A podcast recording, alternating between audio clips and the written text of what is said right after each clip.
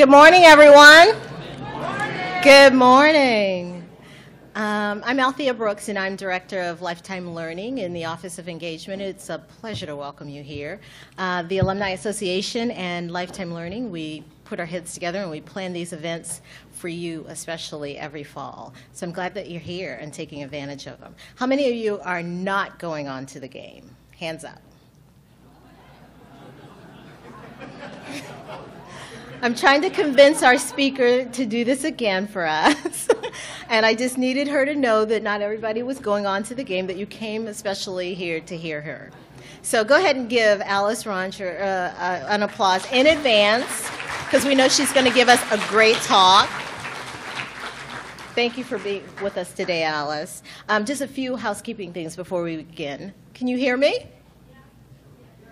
Your cell phones, go ahead and power that down, put it on silence, turn it off, enjoy the hour. Uh, feedback cards, we've passed out those bright orange feedback cards. If you will, take just a moment and uh, fill those out near the end. We've got lots of drawings today, so I hope you've put your name in the uh, little box at the back uh, to win one of those prizes. Uh, also, we're recording today's lecture, so feel free to, to uh, share that with friends uh, and listen to it again. Uh, what am I missing? Anything at all? So, Cindy Frederick, the Associate Vice uh, President for Alumni and Parent Engagement and Annual Giving, she'll be up in just a second to introduce our speaker. Cindy's my boss, so you guys make her feel really welcome, please. Um, but I'm glad you're here. Welcome.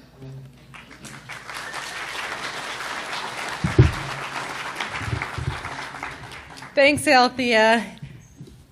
Coming in this morning, the whole town, I think, is alive. 1230 games, we have reunion volunteers back. The energy in Charlottesville is wonderful, so I'm glad you're here.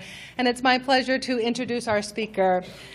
As architect for the university, Alice Raucher advises the Board of Visitors on design guidelines, manages university-wide land use, oversees the architectural design of all capital projects, and provides professional guidance associated with all building and landscape projects. I'm tired just listening to everything that she does. Alice also works with the University Advancement Office on the Jeffersonian Grounds Initiative and participates with stakeholders to advance the university's sustainability goals. Alice joined UVA just last September, just one year ago, and in speaking with her and her lovely family, I can tell you she is already a wahoo. But she came to us from the Yale University, where she most recently served as senior architect, major project planner, and chair of the design steering team for the Office of Facilities, Planning, Construction, and Renovation. Prior to joining Yale University, Alice worked as an architect for several firms based in New York City and managed major restoration projects, including preparations for the centennial celebration of Carnegie Hall. She has also held faculty positions at Syracuse University and the New York Institute, Institute of Technology. Alice earned a bachelor's degree in studio art, art history from Queens College of the City University of New York, and her master's of architecture degree from Syracuse University. Regarding her appointment, President Sullivan said, as we enter the university's third century, we look to Alice and her team to ensure that we have the optimal physical space to achieve our core mission in teaching. Please join me in welcoming Alice Raucher to More Than the Score.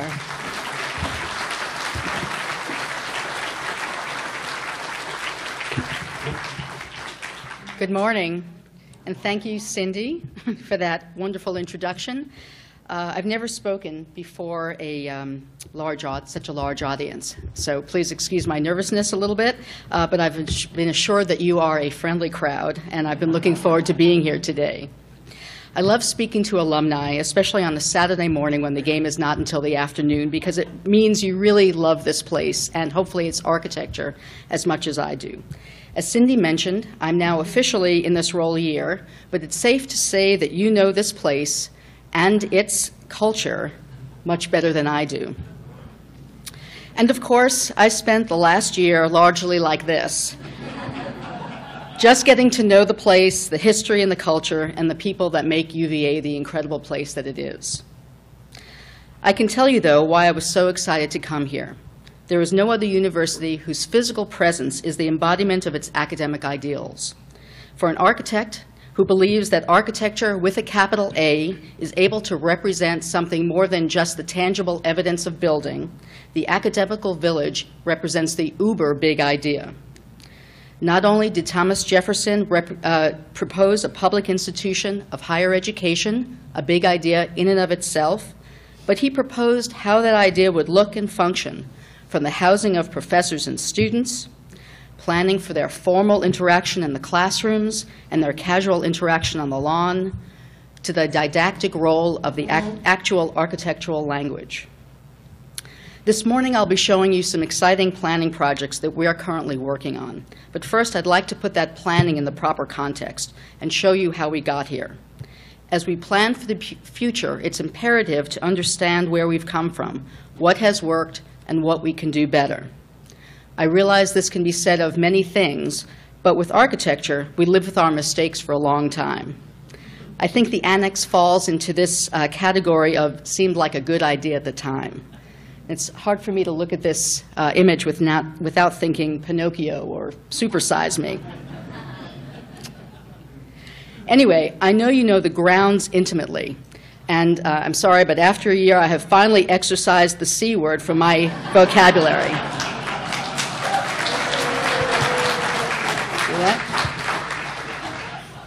But you may not be aware of some of the facts that I'll be mentioning, and I thought we could warm up with a little game of Trivial Pursuit. And to entice you, there are prizes for the correct answers. So, my uh, ably assisted by my daughter, Natalie Mora, I would ask you if you're the correct answer, please just raise your hand.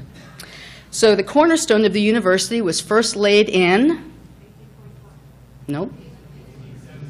Okay, sorry, who, I heard it back there? Yes, that gentleman? 1817, correct. Thank you very much.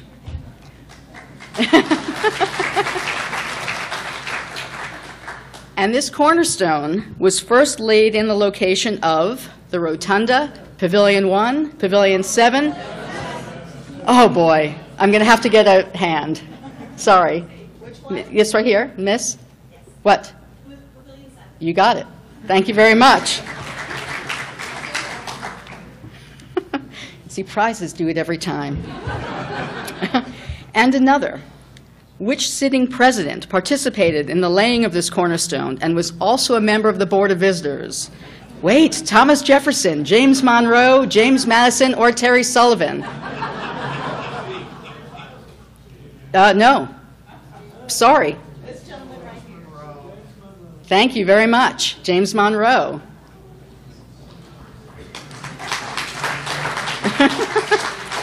And it's also interesting to know that it was also Monroe who once owned the farm that was eventually purchased by Jefferson for the building of the Academical Village. So now we know that the Academical Village began with the laying of the cornerstone in 1817, and its construction proceeded until 1828 when the rotunda was complete. The rotunda has its own incredibly interesting story, including the fire of 1895, the rebuilding in 1898, and the recurring, slightly perverse anniversary celebrations of the fire. You may know some of the people in this photograph, I'm sure. But fascinating as this is, it is not the subject of today's talk. It's impossible not to touch on the rotunda, however, given its status as the heart of the university, but also that it just reopened, as you know, after years of renovation. There are many fascinating stories of the renovation, from the roof restoration, the archaeology of the courtyard, the discovery of the chemical hearths, to the restoration of the clock, the carving of the marble capitals by a guild in Carrara, Italy, who, by the way, are sanctioned by the Pope to uh, carve replicas of Pietà, not bad company, or the finished plastering of the dome that you see on the right, which is the uh, only time in my experience as an architect where hard hats have been prohibited from a construction site for the potential harm they could do to the building. Luckily, my colleagues, uh, Brian Hogg, who's the Senior Preservation Planner in our office, and Jody Lahendro, who's the Senior Historic Preservation Architect, are also here today and are more than willing to regale you with stories of the past few years. Please go see it this weekend if you haven't already, and keep in mind that the Rotunda's renovation, while magnificent, is only the beginning of a much-needed renovation of the entirety of Jefferson's academical village. So when I arrived on grounds last year, not only did I join a talented group of colleagues in the Office of the Architect, but I had an office in Pavilion 2 from which I could monitor the Rotunda's progress every day in every way. In fact, this was the view from my office window. it was not an ivory tower position.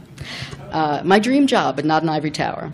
And if the rotunda is the heart of the institution, then this year for me was having uh, like having a front row seat at open heart surgery. Here you see the dome room in the midst of the surgery, and then post op looking incredibly splendid. Whoops. Thank you. But back to planning. I find the history of the growth of grounds fascinating, and I'm attempting with these next few slides to show you a rather rudimentary, time lapsed view that begins with Jefferson's completed village and leads up to the present day to show you how dramatically the grounds have grown. The areas you see in dark green are forested, the light green represents the cleared fields. The dramatic topography of the land is also shown, with significant hills and valleys, and the network of blue lines show the streams and tributaries in the area.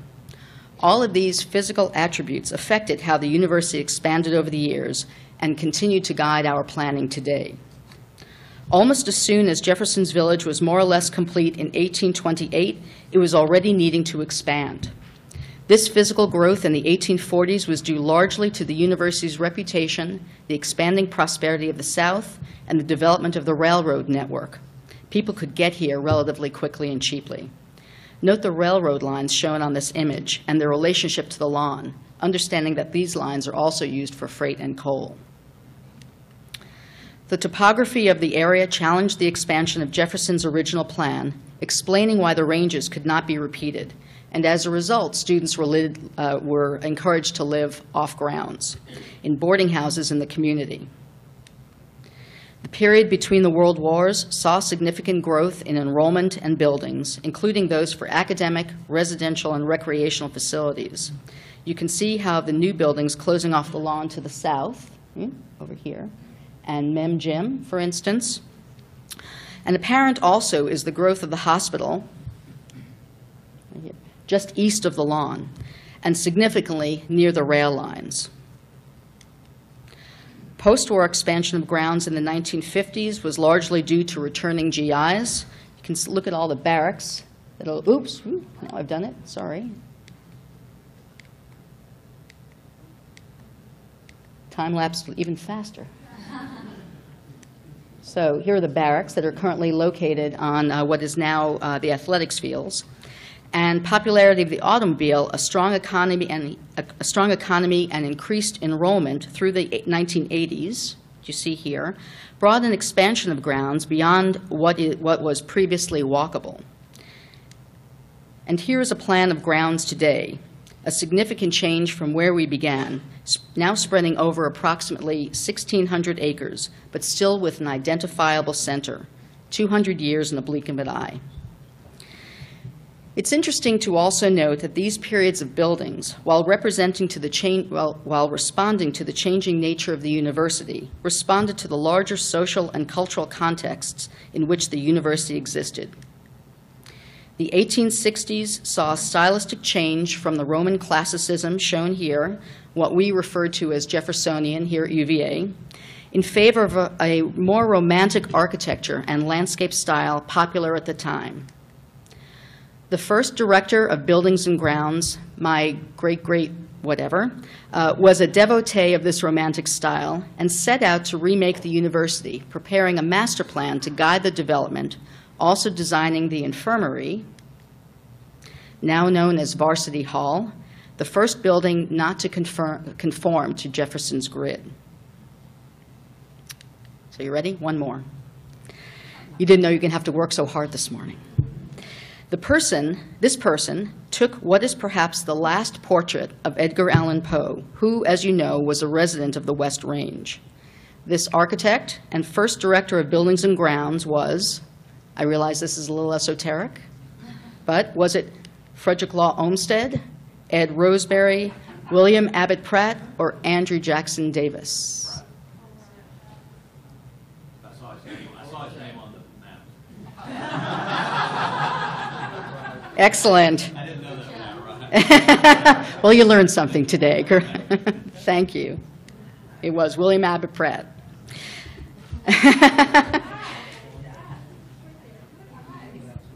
So as I mentioned, this master plan that Pratt designed in 1858 was important in that it introduced buildings, uh, building growth off of Jefferson's grid, proposed meandering pathways surrounding grounds, and architectural styles away from classicism. For example, Brooks Hall, the university's Museum of Natural History, built after the war in 1877, was unique at the time in its use of diverse materials, ornament, and a mansard roof. It may be interesting to note that UVA has always had contemporary architecture on grounds. This period of the 1890s and the rebuilding of the rotunda after the fire of 1895 brought the contemporary Beaux-Arts style to grounds, with classical architecture and an emphasis on coherent planning for buildings, open space, and landscape to create a coherent, harmonious environment in which all components are interrelated. McKim Mead and White, the nation's most important and prolific architecture firm at the time, was selected to oversee the reconstruction of the rotunda, as well as to plan the university's, university's expansion at the southern end.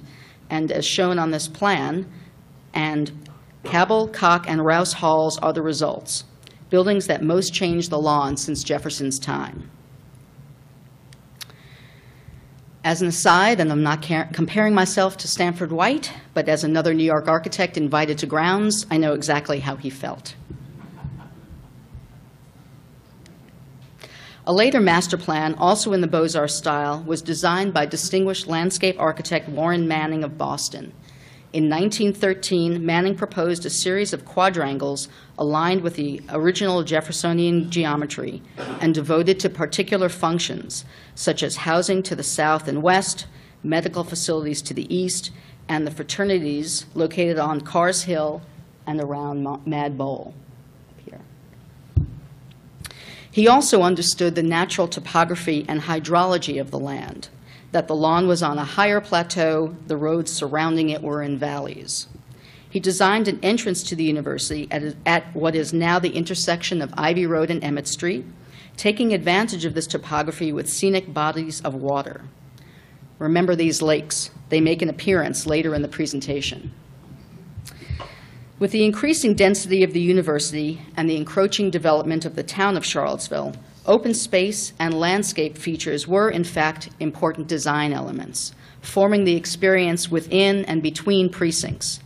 This, this design of the between is an important design concept that we continue to this day. Now, we're making a big jump here because the next significant growth of the university was in the 1950s, which saw rapid growth in enrollment, requiring expansion of dormitories to house returning GIs, as well as the growth of the hospital, which you see here from the lawn. The influence of the Cold War led to the development of graduate and undergraduate programs in science and technology, which led to efforts to expand the university's influence in these fields. These rapidly expanding needs brought new construction on the periphery of grounds.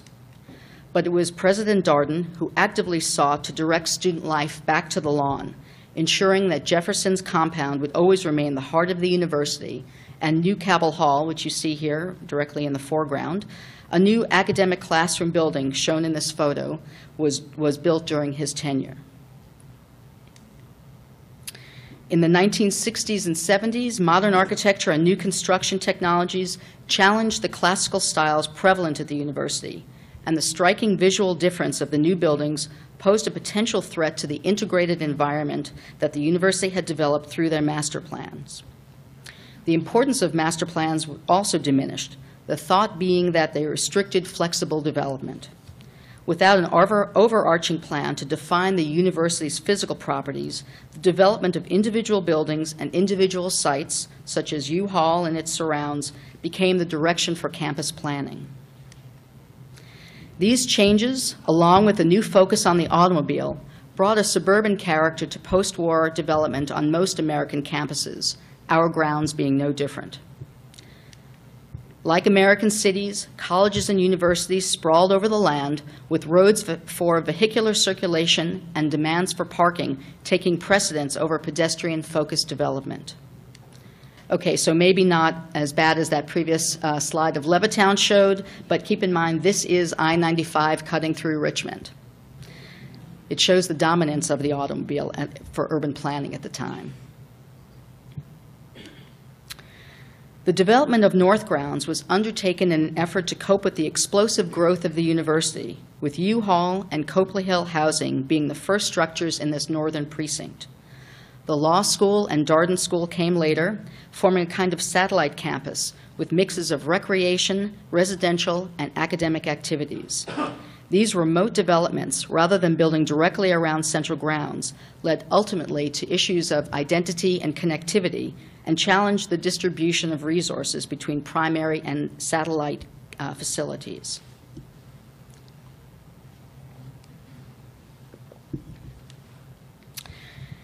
In an effort to stem this type of satellite development, in 2008, the Office of the Architect, along with collaborators across grounds, developed the Grounds Plan, which is a framework plan for growth rather than a prescriptive master plan, which named the precincts of Central, North, and West grounds, which you see labeled on this image. It set out to guide future development to coherently knit these satellite precincts together to give the overall grounds a pedestrian oriented identity and lessen the reliance on cars. The grounds plan identified districts such as areas for mixed use development, which are shown in the tan and yellow uh, areas you see on the slide, and which, by the very nature of mixed use academic and residential programs, follows the original Jeffersonian concept for the academical village. Which brings us to the present day. As we prepare to celebrate our bicentennial and plan for the next century, we want to consider what that means for our physical grounds.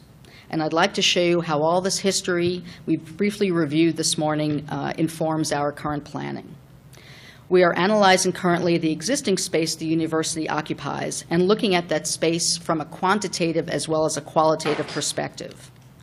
For instance, we may have a lot of space, but much of it is outdated for the groundbreaking, technically advanced work we still need to do. While we are looking to renovate and repurpose space we already have, understanding that that is the most sustainable approach, we are also planning for the growth that will, over the coming decades, knit the grounds together to encourage pedestrian and bicycle circulation, reinforce our university and public transportation systems, and lessen the reliance on cars. Two of these strategic areas currently under study are the Ivy Corridor and Brandon uh, and the area of Brandon Avenue. Brandon Avenue, which is shown here outlined in red in the lower part of the image, is unique in that it is a large, under, underdeveloped parcel very close to the lawn and adjacent to the College of Arts and Sciences, the McIntire School of Commerce, and the health system. It is also a desirable student residential area because of its proximity to the lawn, and so it is ideal for the kind of mixed use development extending the original concept of the academical village. This before and after aerial view shows the current condition of Brandon Avenue on the left side of the slide, and which is bordered by the smaller scale residential area of Valley Road and the larger scale buildings of the health system to the right. It also shows the asphalt parking lots and existing residential buildings which are currently on the site. The view on the right shows the design we're studying, which reinforces the line of the street while marrying it with the geometry of the lawn. An existing stormwater retention pond is off to the right in both images and is currently an underutilized amenity for the area. As you look at these slide, at slides, keep in mind the topography that I've mentioned. So Brandon Avenue is a ridge that slopes dramatically down to the east and west. That retention pond is there for a reason, but it's still underutilized. So this plan is the same, it just is now turned 90 degrees, so north and the lawn are to the right. the design of what we're calling the Green Street proposes a sustainable approach to dealing with stormwater and recreation simultaneously. The street itself becomes a beautiful and working and la- educational landscape.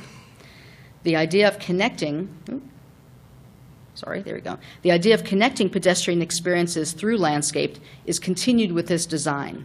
The green of the lawn continues across Jefferson Park Avenue through South Lawn, providing a connection through the Green Street towards the health system. And the amenity of the existing stormwater pond is brought into the experience of Brandon Avenue, opening up the street for walking trail potential. Through of, months of planning and meeting with constituent groups across grounds and looking at the merits of locating academic, residential, and health-related programs at various locations on the street, we're proposing to situate academic buildings along Jefferson Park Avenue, right over here, closest to the lawn and uh, the College of Arts and Sciences, and presenting a more civic face along the main artery. Residential buildings farther south on the street, over here and along here, work together with existing Bice House to create a um, mixed-use student residential neighborhood. And a new and expanded student health center, or wellness center, is proposed to be in the midst of this student-oriented district. The street itself, with one-way vehicular traffic around the green, becomes much more pedestrian-friendly and connects back to the area of the lawn through an improved intersection. And here are some before and afters. These are the most fun because, uh, as architects, this shows you what's been going on inside our heads for a while.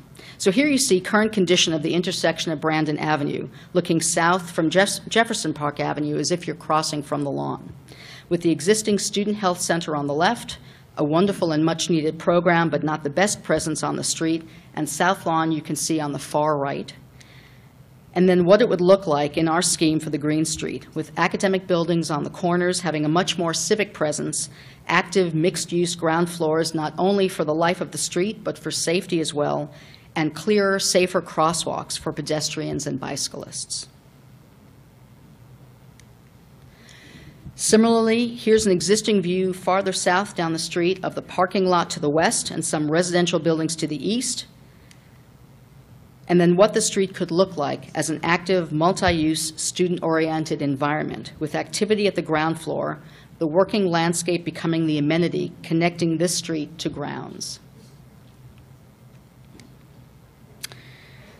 The other area we're studying is a parcel of land known as the Ivy Corridor at the intersection of Ivy Road and Emmett Street, which also occupies a, a strategic location on grounds, but this time because of its ability to, uh, to provide connectivity between central and north grounds. Many of you may be familiar with the Cavalier Inn. Yes, yeah?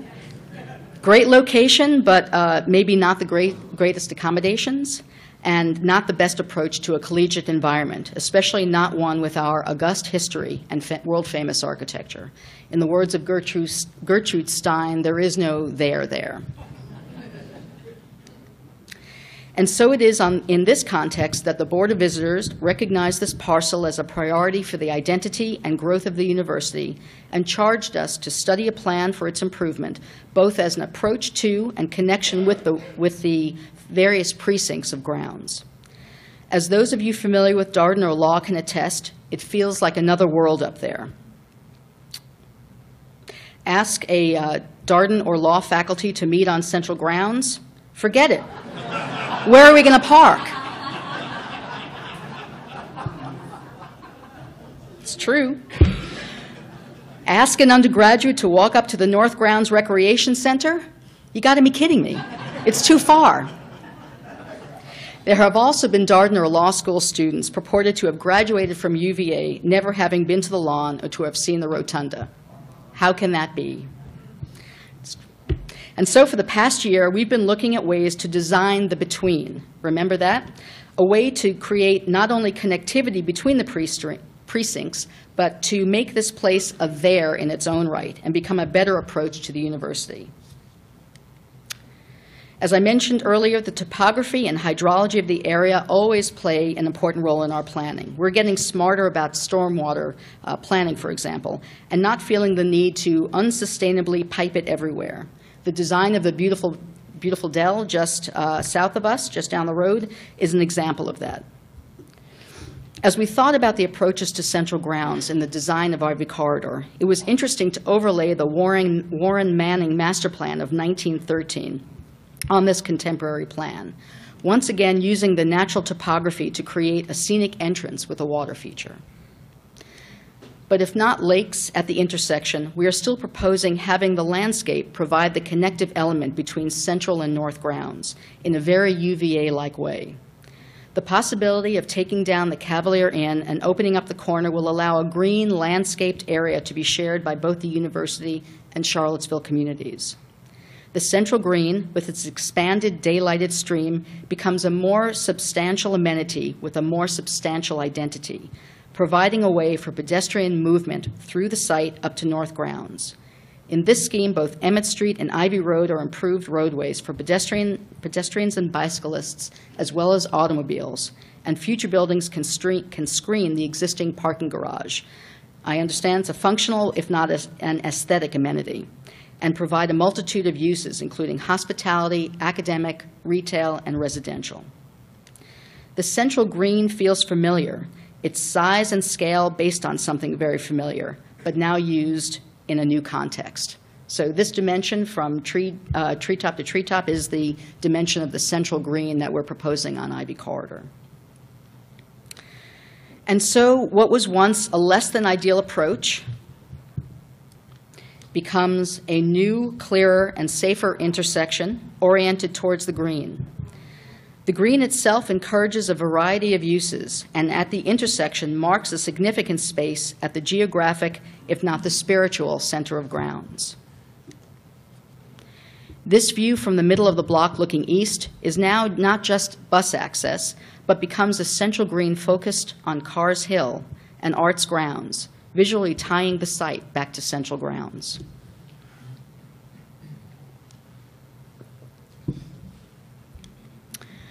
The approach from North Emmett, shown in this view, is no longer focused on power lines, traffic, and the Cavalier Inn, but is now a much better place to walk, is more bicycle friendly, and focused on the open space, acknowledging something special at the intersection.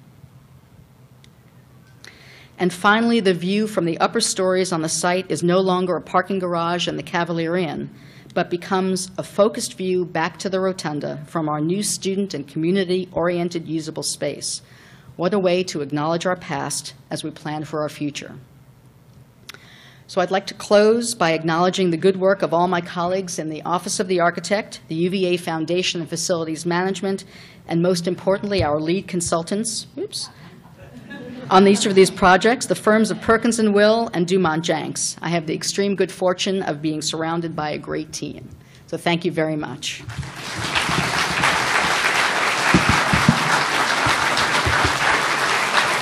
If you'll. We'll take your questions. Now, remember, I've been in, in this position for a year. So Dana has one back here.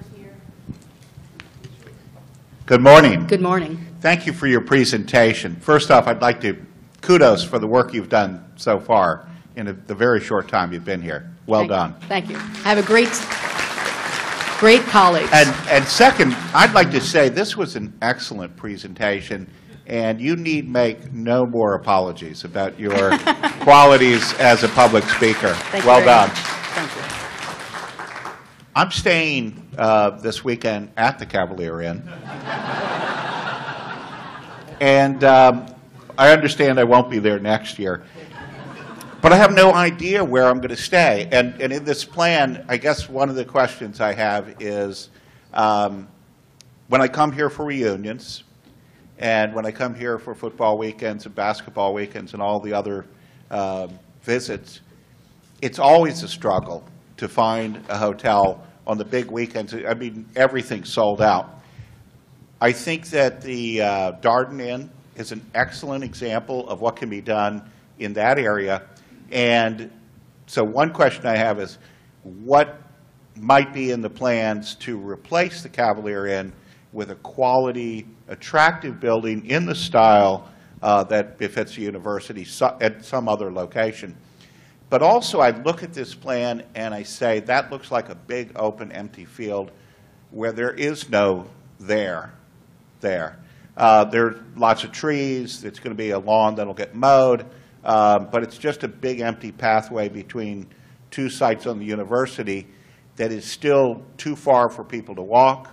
Um, You know, there is no, um, I, I mean, I don't expect a subway or, or, but, it- but some sort of public transportation system. Yep. Given the size of the growth. And so really two questions. One, uh, for all the people here that come to visit, where will we stay in years to come? And, because our numbers are growing as well. Sure. And, um, and then, are there any plans for that sort of uh, uh, mass transit system within the UV, uh, within the academical village? So all, all excellent questions. I may use the rema- remaining time just on that one question. Um, So first, let me just say that uh, I can't say that the Cavalier won't be there next year. So we are charged by the Board of Visitors to provide a schedule, you know, to make recommendations in June. So we all know that, you know, the- the Cavalier Inn has had a wonderful life. We know it's a great location, and uh, part of our study will be looking at what program is best appropriate on that site, including hospitality. And what I think would be most uh, appropriate, and the Board of Visitors have said this as well, that we need to do a hospitality study of all the universities' hospitality, hospitality uh, holdings and the foundation's holdings, Cavalier Inn, the Darden Inn, and the Boar's Head, to understand, you know, what the market is, understanding that we do have focused, uh, you know, a focused market here. There are a lot of keys coming online in Charlottesville over the next coming years, but we understand that we have a very dedicated alumni, and that's an incredible location. So it, it is in study. I, I can't, I don't know the results of that study yet, but, you know, that, those facts are not lost on us. Uh, With regard to the uh, landscape, sorry, Thea, uh, you know, I think if you take that one plan in isolation, I can understand why you see it's an open field, but uh, when you understand it and the, and the larger intersection, when you have uh, buildings, you know, coming, leading up to that intersection, and you understand Nameless Field on one corner and Carr's Hill Field on the other, and the International Residential College on the other, it becomes a marker of, if not a gateway, an approach to something significant hap- happening on that corner. The other uh, great thing is that the there will be a, uh, an active street. Right now, you know, you're walking on a five-foot side, if that, four-foot sidewalk along a very busy street, and forget it on the, on the, uh, on the south side of the street, we're up against the wall of the IRC. Um, The idea of improving the streetscape and making it much more tree-lined, pedestrian-friendly with academic or commercial or uh, residential buildings on that street will make it a real um, connective element as you walk to Copeley, uh, along Copeley Road.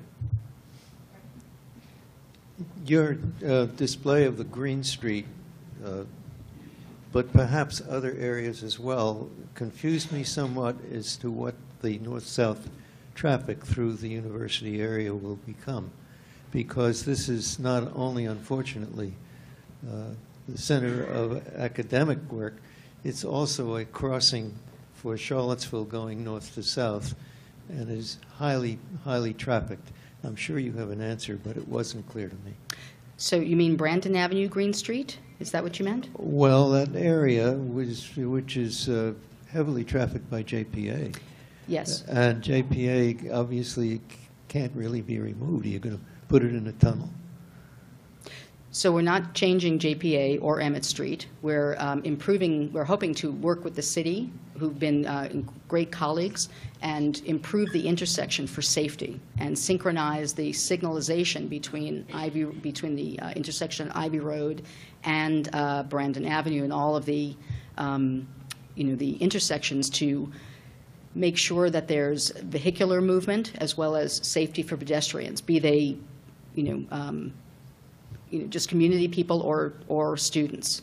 Because right now, the intersections, and in fact, crossing the uh, Ivy Road and on Emmett Street up at, you know, the Ivy Road intersection is pretty confusing. So the Green Street, though, is currently a dead-end street, and what we're doing is making it just one-way traffic around the green, improving the pedestrian safety um, on just that street. It doesn't affect JPA. And it's, we're, we're not making it, we're proposing to, to make it. Any questions? Here you go, sir. Yeah, there's been talk about having a pedestrian bridge from the Ivy Garage over the tracks to the sports areas. I think that would be very helpful. Because, I mean, if you walk along Ivy Road, it's pretty dangerous on snowy days and so. Yes. Well, so it's, that's, the uh, streetscape improvement is first and foremost. And then as a program gets developed, we're hoping to, um, you know, to make those connections over the, over the tracks. Thank you very much for your presentation. And um, as a resident of the Lewis Mountain Neighborhood Association, as a member of our board, all I can do is say thank you, thank you, thank you, thank you. Uh, Anything that gives us green space, that lets us see the sky, that gives uh, pedestrians and bicycles a safe place to be, and not putting up yet another building uh, just thank you, thank you, thank you. Let us breathe. Let us have some green space. Thank you. So let, let me just address that and say, you know, these are proposals, right? These are framework plans, and we uh, are very interested in working with all the neighborhood groups to make sure everyone's concerns are heard. Got one back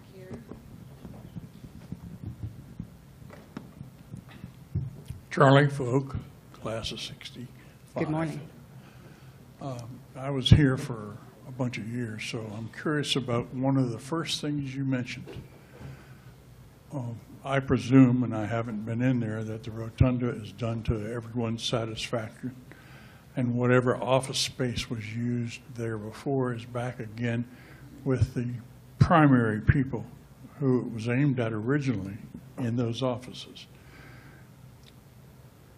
My question is about the building that extended to the west, I believe, or the backside of the rotunda from the lawn.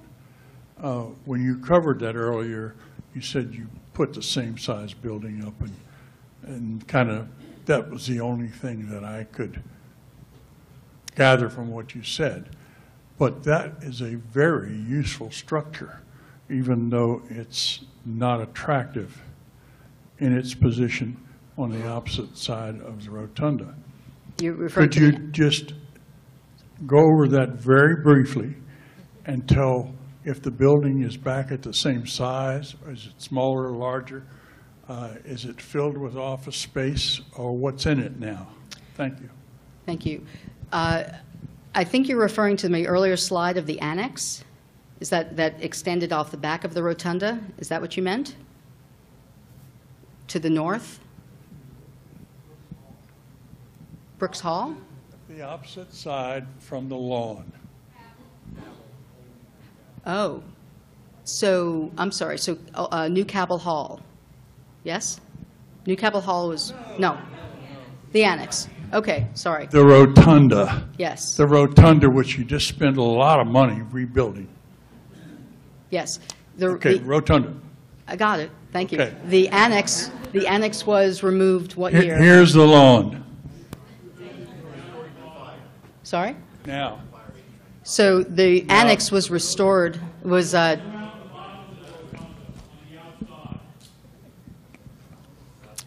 okay. No, it's all right. So the offices that are in the lower levels of the, uh, the wings of the rotunda were restored and are, uh, some are back, are for the vice president for student affairs and the board of visitors, but most of the space was returned to the students for seminar rooms. The annex, which was built by Robert Mills to the north side of the uh, rotunda, was destroyed in the fire of 1895.